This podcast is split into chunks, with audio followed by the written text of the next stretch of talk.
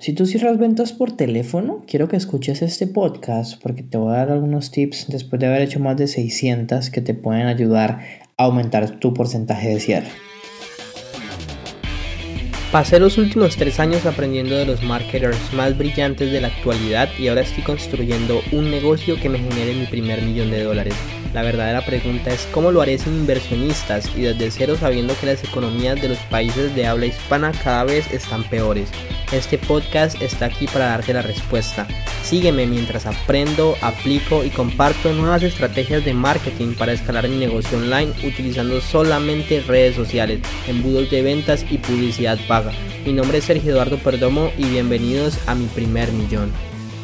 Hey familia, ¿cómo están? Aquí Sergio Perdomo, bienvenidos a un nuevo episodio de Mi Primer Millón. Hoy vamos a hablar de ventas, vamos a hablar de cierre de ventas. Si tú cierras ventas por teléfono, por videollamada, te voy a contar algunos tips que he aprendido que te pueden servir. Bueno, lo primero es que en Colombia, en América Latina, en Chile, bueno, en países hispanohablantes, las personas te van a pedir que prendas tu cámara, o sea, como que es normal, es decir, es visto como falto de confianza si no prendes la cámara. Mientras que, por ejemplo, en Estados Unidos, eh, como que es más normal no prenderla. ¿Sí? Y la gente no le pasa nada. Es como, bueno, contame para que estamos aquí, pin, pin, pin y listo. ¿Sí?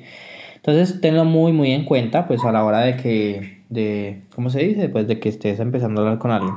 Lo segundo, súper, súper importante, es el tema de que si tú eres un cerrador, no eres la persona original, el, el fundador de la empresa, puede que la gente te diga, oye, la verdad yo quería hablar con Sergio. Y ante esa respuesta tú vas a decir, ok, me, me queda súper claro, Sergio en este momento está en una reunión con sus estudiantes, les está ayudando a crecer sus negocios. Yo te pregunto, si tú trabajaras con Sergio, ¿te gustaría que él estuviera contigo todo el tiempo ayudándote a crecer tu negocio o te gustaría que él estuviera vendiéndole a otra persona? Entonces, por ejemplo, esa pregunta hace que la gente diga, wow, obvio, yo prefiero que él esté trabajando conmigo y van a entender. A lo que voy es que la clave de, de estas llamadas es devolverle la pelota a las personas. O sea, tú no puedes soltar el poder de la conversación.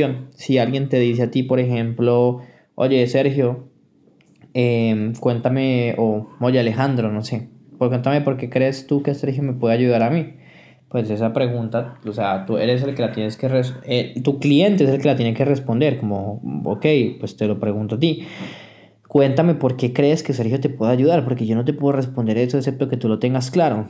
Tú haces que ellos sean los que se respondan, que ellos sean los que se vendan, porque es que si no es muy complicado y no te van a comprar. En el momento en que tú sientas que perdiste el poder, o ya literalmente, chao, la venta pues murió, ¿sí? otra cosa que siento que funciona mucho es entrar con una mentalidad de, de tantos millones de dólares en el mundo, ¿por qué deberíamos aceptar tu dinero?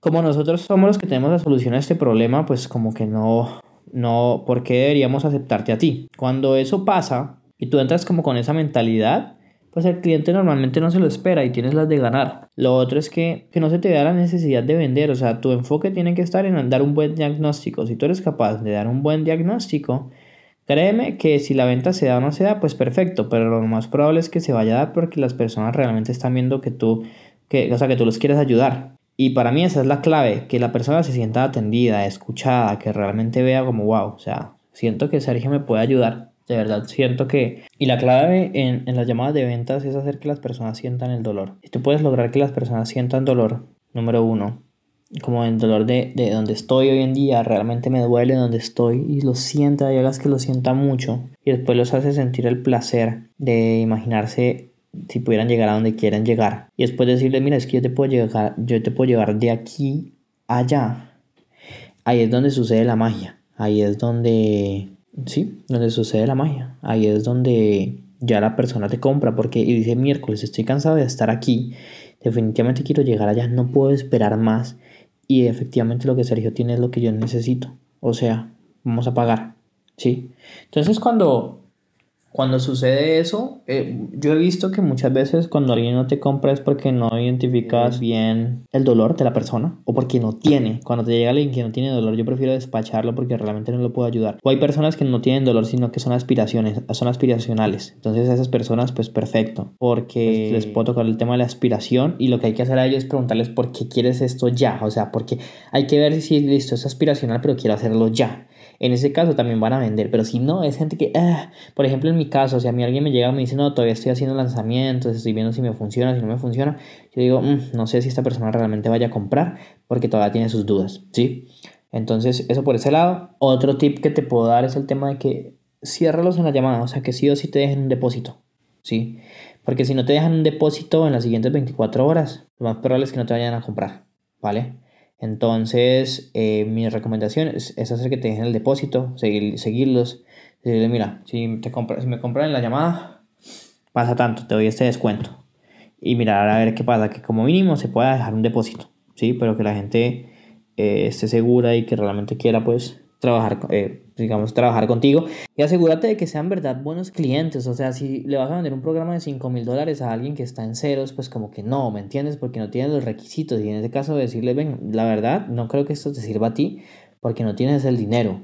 De pronto si quieres vuelve más tarde cuando, o más adelante cuando estés listo. Justo hoy cancelé yo una llamada porque era una persona que estaba haciendo 200 dólares al mes. Yo no puedo trabajar con una persona así porque tiene que invertir mucho más en publicidad porque yo ya necesito que tenga un negocio que esté funcionando, que esté creciendo, que sea aprobado. Porque hacer que algo le funcione a alguien desde cero es complejo, es complicado. Entonces, eso es como algo que yo siempre trato de ser muy honesto y muy sincero de las personas que las las acepto así, yo les soy honesto, yo les digo, lo más probable es que usted se le demore, que esto no funciona la primera, la segunda y que usted le tuvo que seguir estando ahí dándole. Entonces, ¿qué otro tip de ventas? Es que son demasiadas llamadas. Ya, cuando alguien te agende llamada ahí mismo le vas a escribir. Le vas a escribir, vas a, vas a entablar conversación porque tú necesitas hacer que ellos asistan, que ellos estén, que ellos, que ellos estén presentes en la llamada. Porque, por ejemplo, mira que yo en mayo mi porcentaje de asistencia fue como del 60, ahorita en junio fue como del 70, aumentó bastante, bueno, un 10%.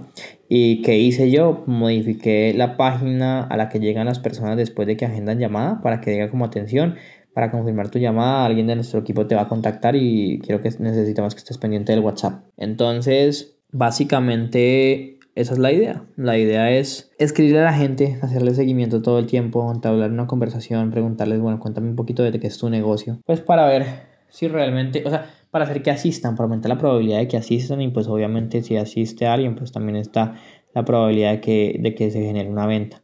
Ojo, otra cosa que nosotros hacemos en el principio de la llamada es decir, mira, hay tres escenarios posibles que veamos que podemos trabajar, que decíamos que podemos trabajar juntos y pues en esta llamada vamos a ver cómo y cuándo podemos empezar, que veamos que no podemos trabajar juntos y hay un tercer escenario que no puede pasar y es me lo tengo que pensar.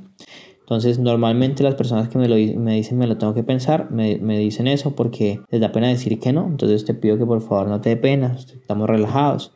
Y también nosotros tenemos solo 10 cupos al mes que estamos abriendo, abriendo y tenemos 20, 30 llamadas semanales. Entonces no es justo guardarle el cupo a alguien que no está listo para empezar todavía. ¿Te parece bien? Entonces, pues, ¿te parece bien si nos quedamos en el sí o en el no? Entonces es como que la gente ya sabe que al final de la llamada va a tener que dar una respuesta. Entonces, eso es como otro tip que te doy, súper bueno. Y, y, bueno, espero que te haya servido. Queremos llegar a las 100.000 descargas este año. Por favor, deja una calificación, una reseña compártele esto a alguien que le pueda servir porque es la única forma de que podamos llegarle a más personas y que podamos lograr esa meta y que el podcast siga creciendo. Llevamos casi para tres años, así que a darla con toda y esperemos que podamos llegar a esas 100.000 descargas pronto.